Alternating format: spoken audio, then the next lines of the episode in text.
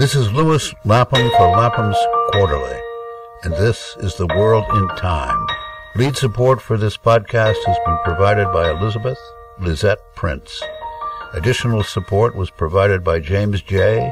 Jimmy Coleman, Jr. Speaking today with the lawyer and journalist Eric Berkowitz about his new and necessary book, Dangerous Ideas A Brief History of Censorship in the West from the Ancients to Fake News. Your book, Eric, tells a dramatic story about the power of words, a story you carry across the frontiers of 3,000 years, one that, with your own gift for language, you make as timely and vivid as yesterday's breaking news. You bring Plato and Milton into the conversation with Zuckerberg and Trump. Perhaps you can begin with a historical background of the point made in the last sentence of the book that striking at speech to eliminate a dangerous idea is not only ineffective, it will cause more mischief in the long run. Well, thanks a lot for having me. I mean, I think we first to start with the last sentence in the book, we have to, you know, key into the word dangerous. You know, what is a dangerous idea? Dangerous to whom? Right. Can an idea itself be dangerous? Well, I mean, uh, we we view danger on a personal level. I mean, for, for getting someone coming at you with a sword, we view danger on a on a personal level as dangerous to our feelings.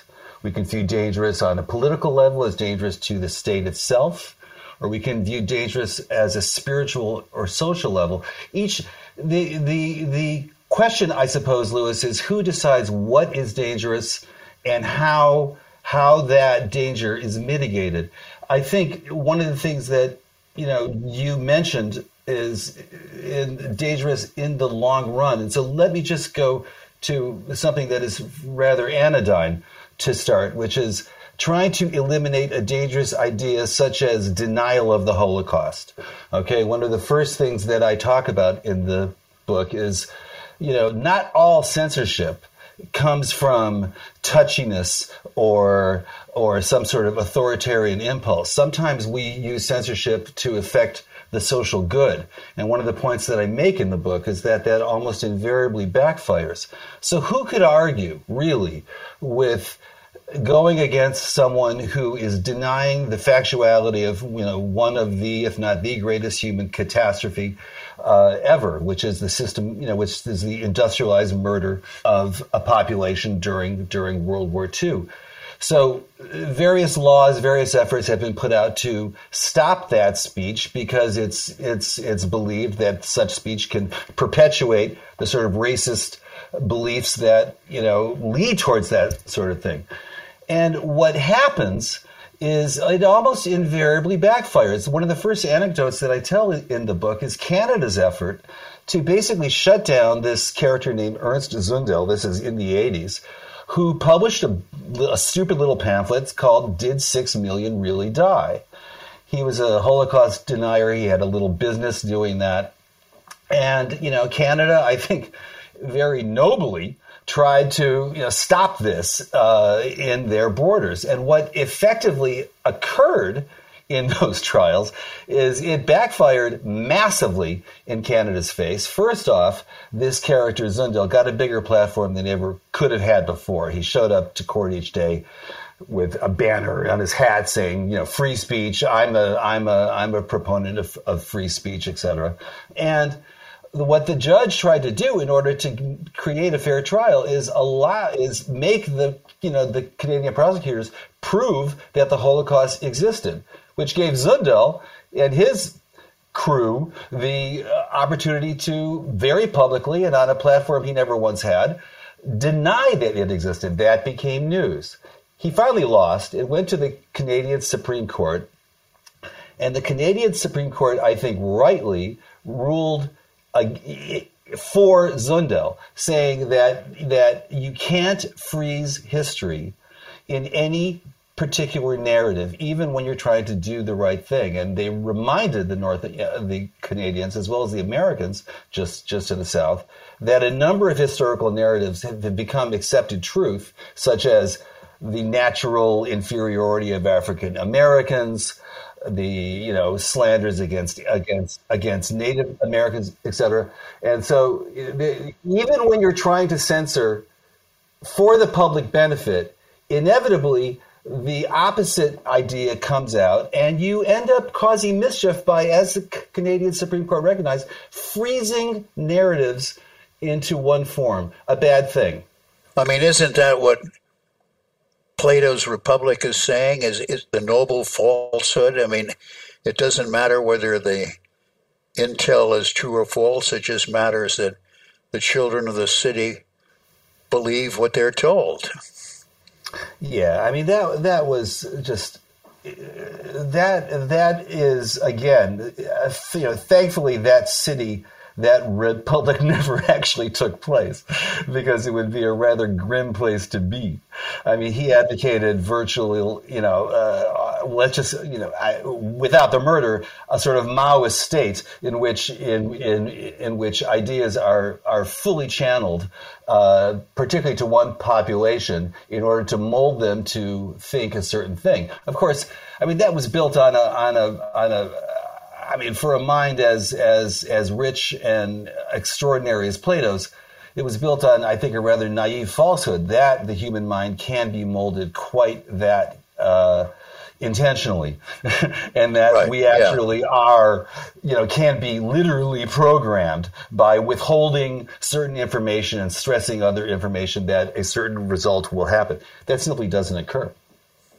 Right, right. I mean, it's it's this suppression of speech mm-hmm. it is practically impossible to do for any length of time, right? It, it, the genie gets out of the bottle. Well, more than that, the genie becomes pretty damn attractive for, for being stuck in the bottle. yeah. That, that, that, that, I mean, we have this expression in the United States, banned in Boston, right? I mean, right. it's something, that, you know, because Boston had the, for a time had one of the more censorious municipal systems you know America's ever seen. But what that implies is that we want it. You know, I mean, right. when something is forbidden, it becomes forbidden fruit. One of the anecdotes that that I tell, you know, one of the great, of course, it's no great insight. One of the great pivotal events in censorship is the invention of the printing press, when when the, the dissemination of knowledge you know, uh, could occur on a scale never before thought uh, possible. And one of the first things that that you know, inevitably, what followed this huge diffusion of thought and and and material is uh, a whole new range of censorship regimes, and printers were telling their writers write anything that would be forbidden why? Because the price goes up. Because the fact that something is forbidden makes it worthwhile to read. and right. so, you know, if I, I jump ahead a, a, couple centuries where, you know, France had this habit, particularly in the 18th and 19th centuries, where they would, they would not only ban a book, they would burn it publicly as a spectacle of power, as an assertion of control over the public discourse, but also to make known that this is, you know, that, that you're going to get in trouble if you have this book. What occurred is that they stopped burning books publicly because that display only spiked sales. I mean, the, the, so you can't really stop an idea. I mean, certainly you can make someone suffer. Certainly you can make a population suffer. Certainly you can do a lot of nasty mischief, which is what I cover and which is what we're seeing around. But uh, the idea itself, it becomes almost um, better and more credible for being for forbidden. I mean, is that what happens with our own so-called cancel culture? You know, I think our so-called cancel culture uh, is, you know, that's a broad that's a broad subject, and the word cancel culture sort of is, you know, bleached of meaning. I would take it, Lewis, a little bit differently on that. I think, at least viewing it in the United States, you know, cancel culture is uh, seems to be a result of an already quite polarized uh, system of thought, and, and, that I don't think you know uh, people on the who are trying to ban the teaching of critical race theory uh, in schools are are really going to um, you know are are really looking for converts uh, from the people who are trying to you know teach critical race theory et cetera. I think what what happens with cancel culture you know there was that new book that just came out in texas about the alamo written by some historians and they came up with the you know not remarkable uh, con- conclusion that maybe the moral lines on defending the Alamo weren't quite as clear as the Texas popular mythology has it. The lieutenant governor has personally taken that off reading lists and made a big spectacle of, of uh, canceling the appearance of the authors at a Texas state affair, et cetera. That, you know, cancel culture, one of the themes that I deal with in the book is that censorship is also and can be I what I call an affirmation of faith. What I what I call is that you're you're not really looking to interfere with the discourse. You're looking to make your own beliefs known. So what what what the lieutenant governor of Texas did in making this sort of public display of his you know uh, uh, against this this this narrative of Texas history is saying this is what I believe, and because what I believe is this, the concomitant of that, the second half of that is to try and cancel beliefs that, or trying to go against beliefs that you don't agree with. Not necessarily to erase them from the discourse, but to make your feelings known. It's the same reason, taking it from the other hand, that there was a there was this anti-trans book uh, that was you know knocking around the lower reaches of Amazon for a number of years. I forgot the name of it. I'm sorry. It was a book that questioned the the the uh, profusion of uh, gender transitioning surgeries, et cetera, amongst the young. And it, it, has been knocking around Amazon for a long time without making a big impression. It then somehow wormed its way up into the public discourse. Amazon began to take a lot of uh, heat for it. And an ACLU lawyer, an ACLU lawyer who was trans, uh, announced that this fight, the fight to, to keep this book off of Amazon and to keep this book off the sales racks, was for him a hill to die on. Now, was that person really intending to erase anti trans speech from the public discourse? I don't think so. Was he making known his belief?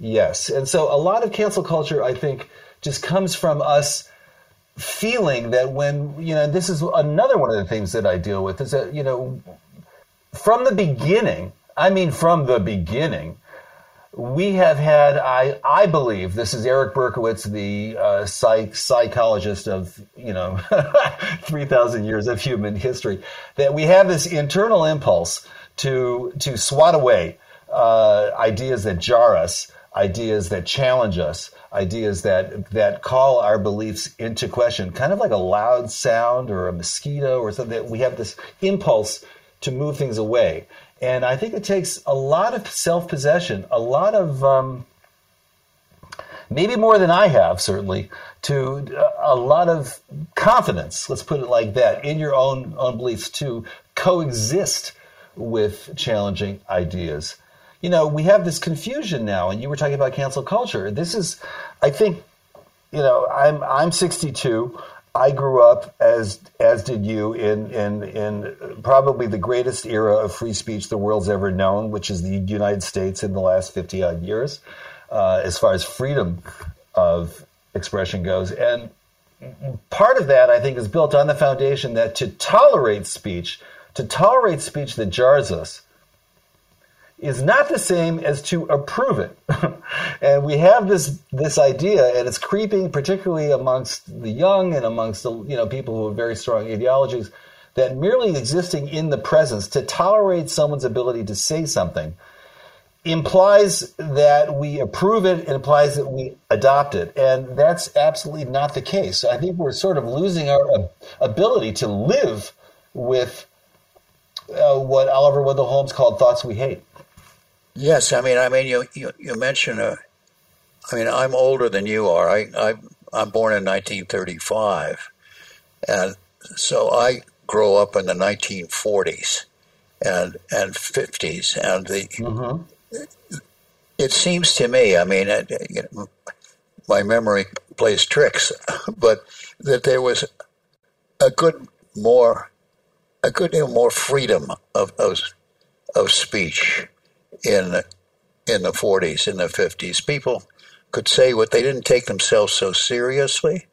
They you, you could make fun of yourself. You you know the humor was the humor of the folks in the bleachers laughing at, at, at the you know and making fun of the high hats in the box seats, and and then that reversed itself. I mean, I I, I now watch what I say. I mean, I didn't I didn't do that uh, forty years ago. I mean, I watch what I say because I don't know uh, how it's going to be uh, understood. So I think that's something that's happened in my in my lifetime. Yes, yes, I think it has. I think given your sweep, um, you know the the 40s and the 50s were were sort of a great clearing. I mean, there was there was there there were huge suppressions of speech, but also the congealing of an idea you know, that reached its, I think, its apex with the Pentagon Papers decision and the Sullivan decision. That that that that conflict and that offense and a rough edge, a sharp edge, be it by humor, be it by commentary, be it by the way you live, is you know hurts. No one's denying that these things hurt, but they also uh, are clarifying and they're also uh, sort of a more accurate recognition of, of, of a multifaceted society. We're yeah. now of the belief that in a multifaceted society, and this I think came out of the Salman Rushdie episodes and the Danish cartoons episode and the Charlie Hebdo episode, is that we're now of the belief that in a, a multifaceted society, a multi ethnic society, that we need to watch our words twice as much. So whereas Satanic Verses, you know, created all this trouble when it was published, the, what was fascinating is at least at first the the voices of authority who were of, of your vintage, Lewis, were, were you know, be it Thatcher or even the publishers, stood by Rushdie. You know, he wrote a book that that rightly or wrongly caused a whole lot of offense by a lot of people. They exploited it, etc. We can go on forever on that, but there was solid belief that Rushdie had the right to write what what he wrote. But as things and this is the one of the things that I talk about, and I, I borrow from a truly great thinker in the UK named Kenan Malik, um, who came up with a marvelous expression that we've internalized the fatwa is the fatwa issued against Salman Salman Rushdie for his book. Uh, okay, Rushdie went into hiding for nine years or whatever. You know, he sur- survived it, but and the book was never taken off the shelves. But in a, in effect, we're all pulling punches now. We're all holding. Yeah, yeah. We're all holding back, and in fact, I make a point Lewis, which actually this is an anecdote that I'd like to tell. It's kind of astounding. Um, I make the point in the book that, that about this one case that came out uh, two or three years ago in Europe. This woman, uh, kind of a flamethrower character, um, at least with ideas, gave a seminar in Austria saying that the Prophet Muhammad was a pedophile, talking about his 15 year old or 13 year old wife. Kind of a kind of a crude, awful thing to say. But there, but there it is, and kind of stupid given that he, Muhammad lived 1400 years ago. Whatever. She was charged under a hate crime law. She was charged under a under a law of sowing division, and she lost. And she appealed the case to the European Court of Human Rights, and which is the court in Europe charged with these things. And she lost in the in the European Court of Human Rights. And this is in 2019. The court held that she went beyond the limits of permissible debate, and and you shouldn't be gratuitously offensive. And they and the court held that by charging her criminally, her free speech was not impinged, nor was the free speech of Europe. And I made a huge point in the book of saying that that that by with that decision, the court internalized the fatwa for all of Europe. That somehow now we can't be offensive, and there's so much that flows from from that. Well, my my my UK publisher publishes a lot in Arabic, and uh, and the woman who runs it is an extremely brave, remarkable person. And she is the one who was she's the one who was pushing me for years you know take a stand don't hold back eric you know be bold in this book. I want you to step out in front of this issue. Okay. I write a line in this book saying criticizing this decision saying that it internalized the fatwa. And she calls me and says i can't do it i can't publish that that line you've got to change the book or change this passage she said, We've had bricks thrown through our window. I'm a mother. Uh, my employees are parents. This is going too far. I'm concerned about violence. And it put me in a real position because, you know, I'm taking a stand in this book. I mean, my, my stupid little book is, you know, I'm trying to be at least consistent in my own thinking. But all of a sudden, reality sets in, you know, that someone I care about very, very deeply, whose family I care about very, very deeply, is all of a sudden in danger. This, you know, I, am criticizing internalizing the fatwa, but the, the course of this passage in the UK's edition emblemizes that. And I did rewrite that section because I couldn't live with myself, frankly, if if if something that I wrote caused someone uh, that kind of harm. So yeah, yeah, Lewis, I think you're right. We've somehow, um, somehow, at least many of us have taken ourselves a little too seriously, meaning that we cannot even coexist with the existence of. Um, excuse me, let me put that better. We can't even coexist with ideas that um, that really rub hard against what we hold dear. Yeah, and and the other side of that is is the other part of the quotation that you have from Rushdie when he when he says that now we've gotten to the point where rage is uh, justifies uh, means we're just. You see what I mean? In other words, oh yeah, yeah. make make that point he said, I mean, I'm just going to let Rushdie admit it. He wrote a story in hiding. Okay, uh, he was he was in hiding still, uh, but he sort of popped up and he would publish stories once in a while. And he published a story in Granta, uh, a great journal out of the UK. And he stuck this passage in as sort of an interpolation. It had nothing really to do with the, with the with the narrative of the story that he was writing. But he wrote, We the public are easily, lethally offended.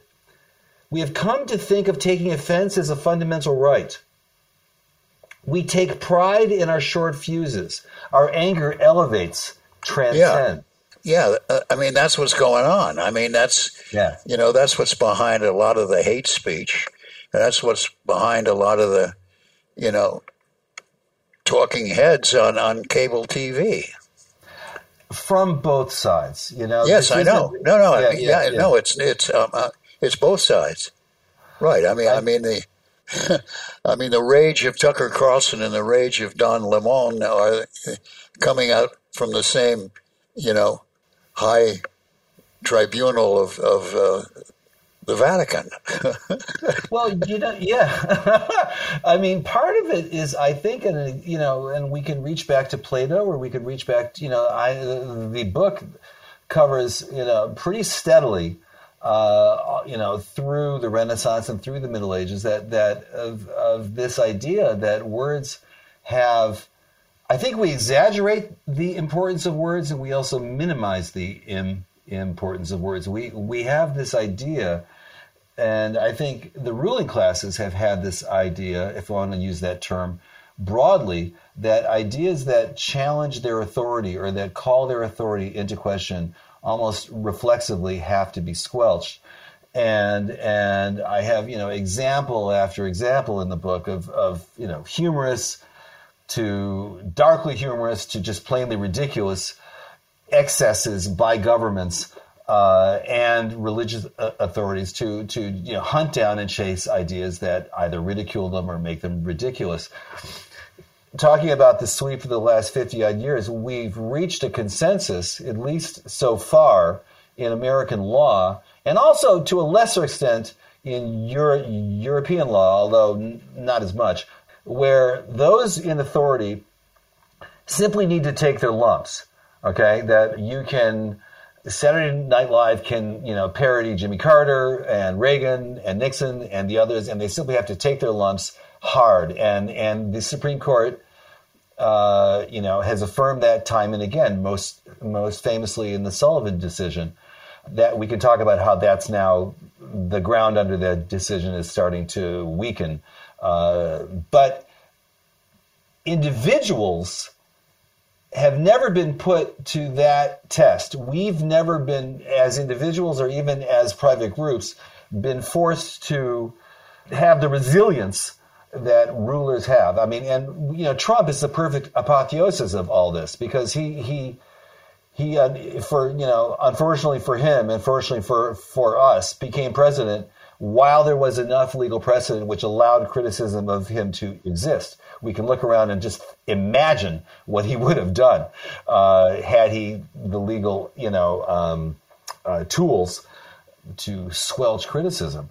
An interesting mix of all this is what's happening in social media because we've now sort of forsaken our our cherished laws and legal precedents and moved the entire discourse over to the, uh, what are effectively private concerns. You know, the uh, share, shareholder held companies such as Facebook or Google. And, you know, that's where the action is, and that's where the discourse is happening. And the law, such as it is, uh, are the sort of ad hoc terms of service that they that we click accept on, you know, 15 odd years ago when we first signed on to these services, and that's that's now the Supreme Court. And what's kind of interesting is that as the European and other authorities, you know, lock down uh, greater penalties, greater threats against the likes of Facebook. Facebook has been uh, not surreptitiously, but not without really saying as much.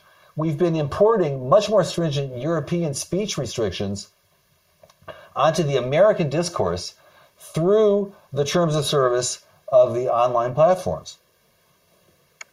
Yes, I mean, I, I don't understand what gives Zuckerberg or Twitter the right to take things out or put things into their social media platforms just because it's it, it doesn't suit them. I mean, I mean, where do they get that power? Uh, well, because the way things are set up in this country, uh, they have the same power that a guy who runs the corner coffee shop does, or a private school, or you around your dining room table uh, their private concerns. I mean, what we have now is kind of an apotheosis of, of um, uh, kind of a disharmonic convergence of, of, of traditions and precedents you know reach that have reached kind of uh, a stage that no one ever could have thought of you know, what gives Mark Mark Zuckerberg, the majority share, shareholder, the uh, authority to stamp down Trump uh, or anyone else he doesn't like because it's his sandbox. You know, we're all playing in his sandbox, and we're and every little controversy that we have, every every spat that we have, rings kaching in his his pockets. So what what what what we have is uh, almost a sorcerer's apprentice situation you know, tech development reaching the stage where you know um, I could communicate d- directly with someone sitting on top of Mount Mount Everest, or I could make my opinions known to billions of, of people at the same time. Mixed with the American idea that the remedy to bad speech is more speech, and also the we have also you know reaching a situation where corporations themselves have greater speech rights than yeah. anyone imagined before. So all this is mixing to to to lead to you know just plain astounding power on the part of, of Google, Twitter, and and and the others. I mean, they will suppress or amplify or de-amplify or you know silo literally billions of pieces of speech a day and they're doing it for money and there is actually i can't think of another alternative. That's the hard part you know? We don't like it but, but what do you do to remedy it? Well how does that connect to the supreme court citizens united ruling which says that money is speech yeah. Well, uh, the, the, you know, just for, for, for our listeners, uh, you know, some years ago, the the Supreme Court uh, came out with it and pretty much took the reins off corporate political spending, taking the idea that spending money is speech, and you know, giving corporations which who don't breathe, who don't bleed, who don't really have feelings the way that we do, giving them the same yeah. virtually the same range of action that we have. Well, it's really been taken one step further because if you want to connect this to Citizens United, not only is spending money speech, but under the current situation, making money is speech. Because my very presence on Facebook is earning someone money. Um, there's a profile, you know, on me that's being created and refined every time that I'm on or doing anything on Facebook or Twitter or anything else. It follows me around, and so that, and then I'm fed things that keep me slightly irritated and outraged because the social science says that when you're irritated and outraged, you'll hang around longer. And then I'm fed ads uh, which which you know pander to whatever prejudice I happen to have that day, and and so to uh, to a large extent now, making money is speech. We don't really have the tools. I mean, we have these dozens and dozens and dozens of bills knocking around state houses and Congress to effectively regulate what the platforms can do with their speech, and nearly all of them are, or pretty much all of them, are going to fail in court. I will predict because uh, the precedents are simply too strong that the government cannot tell a corporation. I mean, with exceptions, but can can't with certain exceptions that don't apply, can't tell uh, can't tell us what to say or not to say. Can't can't limit reach of speech or not limit reach of speech. And and in the end, uh, I think that's probably for the good. You know, we have profusions of fake news and hate speech, and we think again, like we started out this conversation talking about uh, Holocaust denial. Well, what on earth could possibly be wrong with a law? Let's say Congress passed a law today saying falsehoods on social media are to be uh, taken down as soon as practicable. If the platforms don't do that, they'll be subject to gargantuan fines. I think most people, or many people, other than First Amendment scholars, are going to say, "Well, hell yeah, that's a good thing." You know, the problem yeah. is with every law that that regulates speech, you've got to look at who's going to be enforcing it. Okay, and you and we have this wonderful example of Donald Trump being someone who actually ran the executive branch for four years and think, what would he do with this law? Okay, well, we have examples because there are fake news laws all over the world now, dozens and dozens of them, and they're not being used to suppress fake news. they're being used to suppress truth. Fake news right. laws are, are routinely being used around the world to, to uh, against people who are revealing government misfeasance or negligence in the face of the COVID pan- pandemic, etc. Singapore now has forced opposition parties to label all of their websites with banners that say what everything we're saying is false. I mean, fake. So so the problem with any rule, and this is something that I think the likes of Brandeis and Holmes hundred years ago recognized and people like Brennan, much more recently, William Brennan, the Supreme Court Justice, is that imposing a rule on speech from above will inevitably backfire, will inevitably serve the short term imperatives of the party who's enforcing the law. And I think that gets to your first question of you know that that suppressions yeah. of even even dangerous ideas will cause more mischief in the long run. Hate speech rules are routinely used to, to suppress dissent. Fake news laws are routinely used to suppress truth. I mean, look, I've got my buttons, and Lewis, I'm sure you have yours. You know, you hear certain things and they make your blood pressure go up or you hear certain things against your religion, your group, a group you identify with, and you want to stop it. And uh, but you, we, we, we have to, you know, accept uh, that there is going to always be things around that are going to drive us insane. Well, then that brings up the other question you raise, which is, I mean, one of the great virtues of of the American democracy is tolerance. Yeah. But how, what are the limits of tolerance? I mean, can you mm. tolerate intolerance? Well, that is a brilliant question. Uh, Lewis, well, it's the one you, it's your, it's your question. well, yeah. I mean, what I talk about is, is, you know, as the world reordered itself after the war, America and Europe went in vastly different directions. To us in the United States, expressions of hate and intolerance are themselves ideas, and ideas are to be protected. The obnoxious ones, the hideous ones, the horrible ones, or the ones that seem obnoxious and hideous, might have a grain of truth. That's reaching back to Mill, and and and and you know we have to let the discourse get ugly once in a while to let the flowers grow from between the cracks in the sidewalk. Europe, having had a vastly different experience during the war of seeing, you know, just how bad things could get, went on the belief, I think, crystallized by the Austrian uh, philosopher Karl Popper, that you know tolerance uh, will breed intolerance. that that if yeah. we tolerate intolerance in that in that food fight or in that brawl, uh, intolerance is going to win.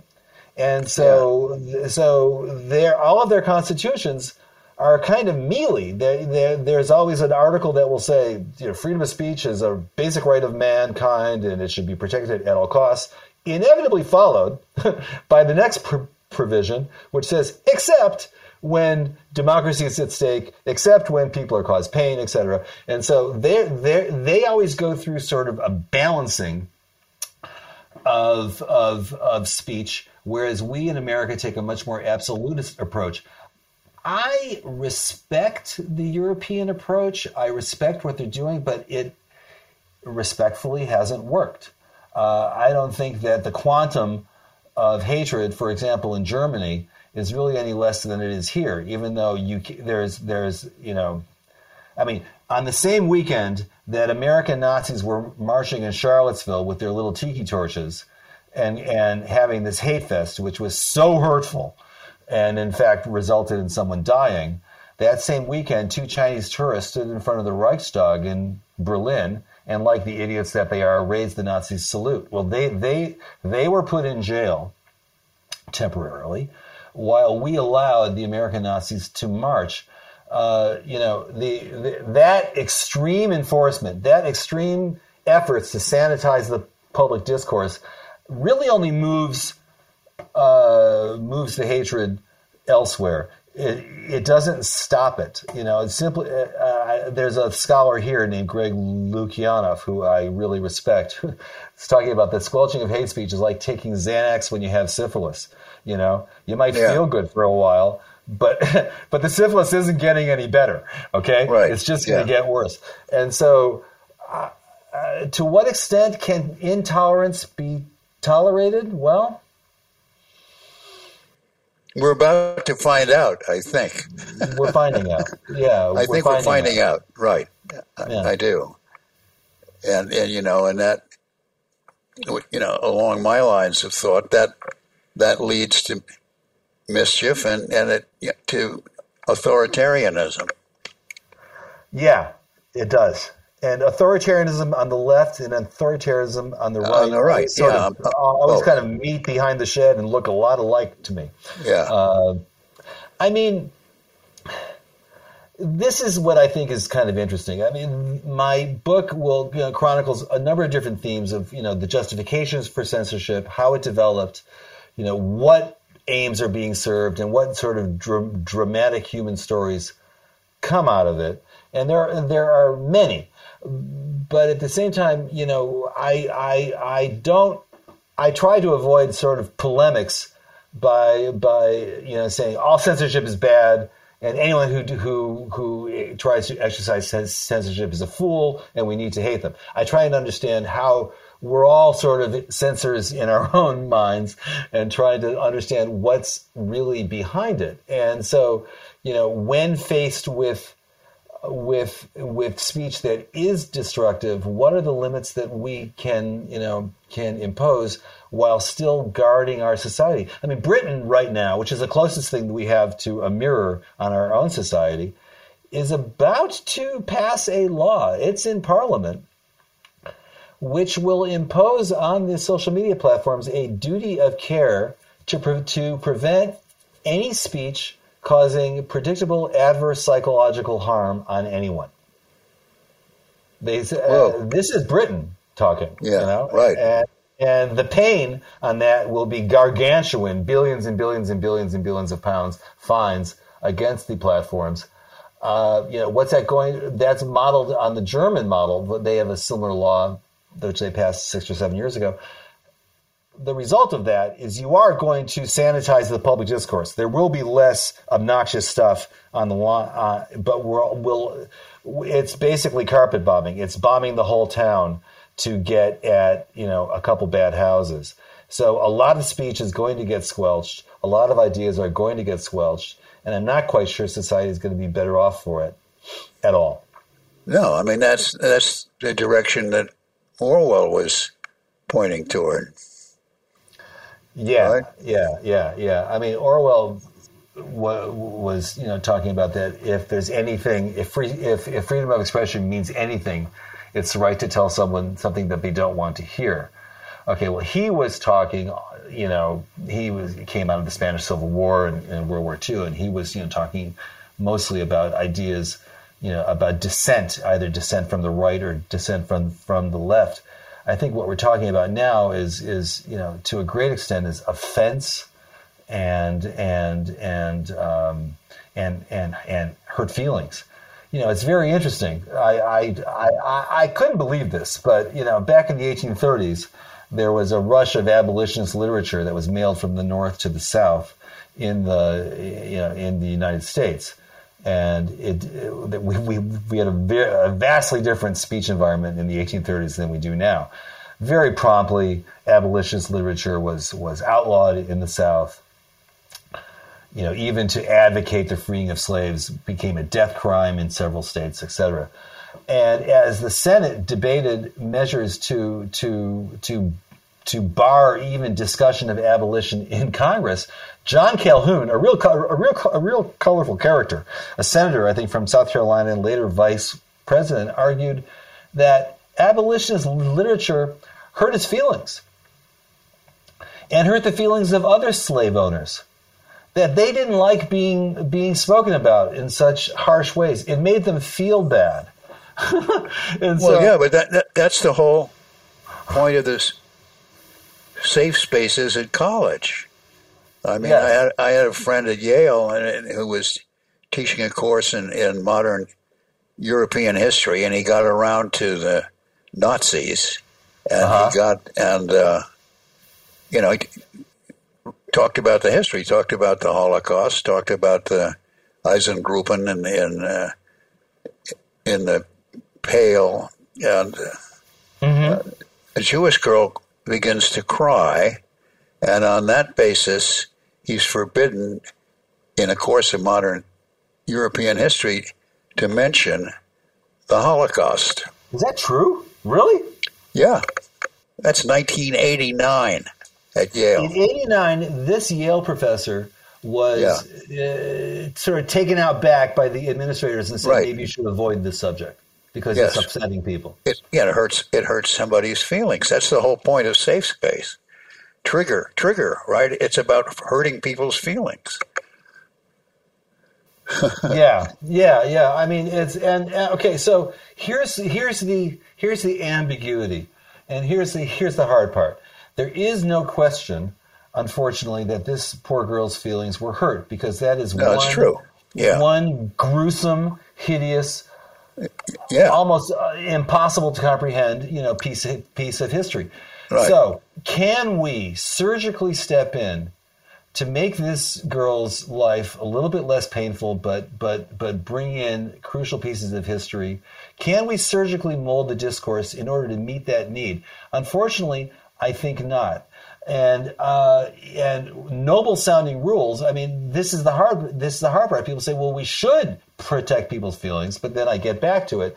You know, Nelson Mandela so, lived in a jail cell for quite a long time, basically on hate speech charges. Gandhi lived in a jail cell for quite a long time on hate speech charges, on causing division. Because, Right. you know, and so we always have to look. I mean, even the it, it might be a noble exercise, and I mean, what you described this Yale event just strikes me as as as you know ludicrous, but I'll accept the nobility of the effort. I simply would tell the, these people, you know, you're going to cause more harm in the long run. You simply can't teach the Holocaust. You can't teach 20th century European history and protect people's feelings. It just isn't going to happen. There's Yeah. just too there's just too much that when you can't Yeah. teach the Chinese Revolution and hurt people's feelings, or even the American the American Revolution and protect people's feelings. Too much. You know, we can't present uh, Right. a depiction of human behavior that will leave us in uh, feeling uh, safer than we were before we heard about it. Yeah, but then but then that goes back also to uh, what you call the German phrase "scissorhead," right? I mean, the Yeah, yeah, yeah, yeah. you know we, we, we learn to censor ourselves. Yeah, what I was talking about, uh, that was kind of, I mean, I, there's a lot that's funny. I mean, we're talking about these very, Yeah, very serious yeah. subjects, but there's a lot of absurdity that I try and highlight. Is, they're talking about that scissors in the head. I, I can't pronounce the word in German. It's a great word. Uh, uh, of the plight of a journalist in East Germany in the 60s and 70s. Uh, not an easy one because Erich Honecker apparently uh, spent most of his time, or much of his time, reading the newspapers and dictating what should be said. So mentions of bratwurst were squelched because uh, they didn't want people to want bratwurst as much. Lawn lawn bowling was a for, forbidden subject. Uh, gliders were a forbidden subject, etc., cetera, et cetera. Anything that might cause envy or discontent, and it just got crazy. And so the journalists would self censor, and the word "scissors in the head" came like there. You were constantly like trying to stay one step ahead of Honecker and the censors because you didn't want yourself to end up with the scissors, you know, in your heart. And so we self-censor, and I think that professor friend of yours probably um, either found a new line of work. Well, the other option is to offer the students the chance to be excused from the, the class that, de- that is dealing with Nazi Germany. Yeah, Yeah. I mean, I don't yeah, know. there's know. there's a lot of you know. I think our parents probably saw us as the same sort of callow fools that we kind of view a lot of you know the very strident young now, and that, that's why you know uh, my focus on the law is is so uh, direct because the law is supposed to be a collective expression of values, not just now, but over Yeah, time. and that's right. what I think the the genius of the common law, as opposed to to the law that's practiced in Europe, which is built on codes, is that it allows development. So what what exists now is supposed to be sort of the sum total of learning from our mistakes over a long period of time. So we're in this very, very touchy period now. Everyone's walking around as as as Rushdie says, uh, you know, our anger defines us and helps us. We're supposed to, you know, the the inherited principles are supposed to guard us almost from ourselves. Okay, so maybe Yeah. this girl, you know, against it. Look, she's going to learn if she wants to be a, an informed person. She's going to learn what's happened in the mid 20th century, or she's not going to be. Yes, For her own good, yeah, she's going to have to suffer a little bit. You know. It's just a really fine book, Eric. I um, appreciate your writing it. I'm glad I had the chance to read it, and I hope that many more people avail themselves of the same opportunity. So, thank you, Eric Berkowitz, for speaking with us today about your new book, Dangerous Ideas A Brief History of Censorship in the West from the Ancients to Fake News. It was great being on this. I really appreciate it. Lapham's Quarterly brings voices from the past up to the microphone of the present. Save more than 30% off the cover price and subscribe today for only $49. Visit laphamsquarterly.org slash podcast for more details.